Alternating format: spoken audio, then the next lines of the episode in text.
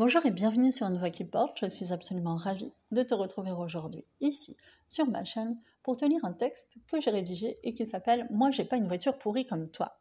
Hier, je vais faire une course dans ma petite Clio 2 blanche comme souvent. Une voiture que j'aime beaucoup, simple, vive, essence, fiable, toujours au top malgré ses presque 300 000 bornes et super facile à carrer. Quand il faut changer une pièce, c'est accessible. Bref, tu m'as comprise, elle n'est pas spécialement tendance, mais perso, je la trouve pratique ce jour-là, au moment de charger mes courses, je lâche le chariot le temps d'ouvrir mon coffre. Le sol imprime une légère pente, le chariot roule et heurte le véhicule d'à côté. Je le rattrape, je regarde, rien. Je vois que le conducteur est dedans, je lui dis c'est bon, il n'y a rien. Pour moi, l'affaire était close. À la limite, allait-il sortir pour vérifier?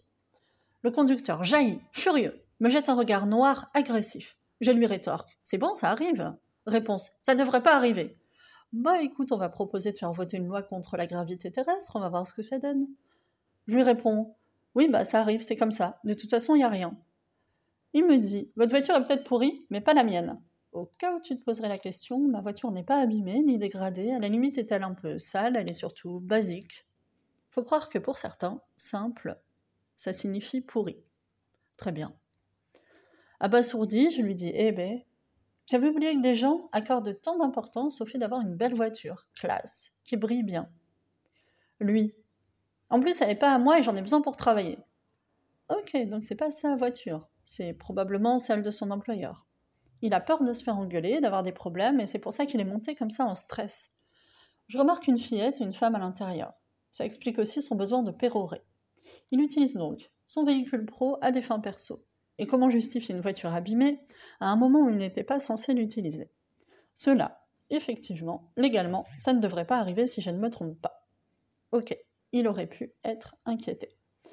C'est un véhicule de fonction, un outil de travail, et il ne lui appartient pas.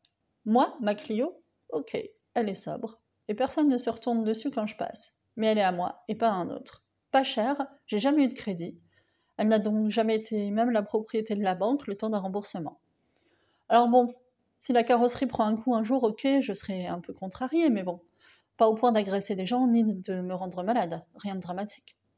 Cette histoire m'a rappelé à quel point c'est important la liberté, en tout cas pour moi.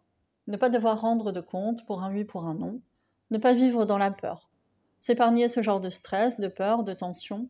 Au choix, sans hésiter, je garde ma Clio et ma liberté. Chacun ses priorités, définis bien les tiennes, prends soin de toi libère-toi des injonctions sociétales et ose faire tes propres choix, même s'ils sont différents, même si pour certains ils sont pourris, ce sont les tiens, ce sont les bons. Je te donne rendez-vous sur unevoixquiporte.com et abonne-toi à mes emails privés. À très bientôt.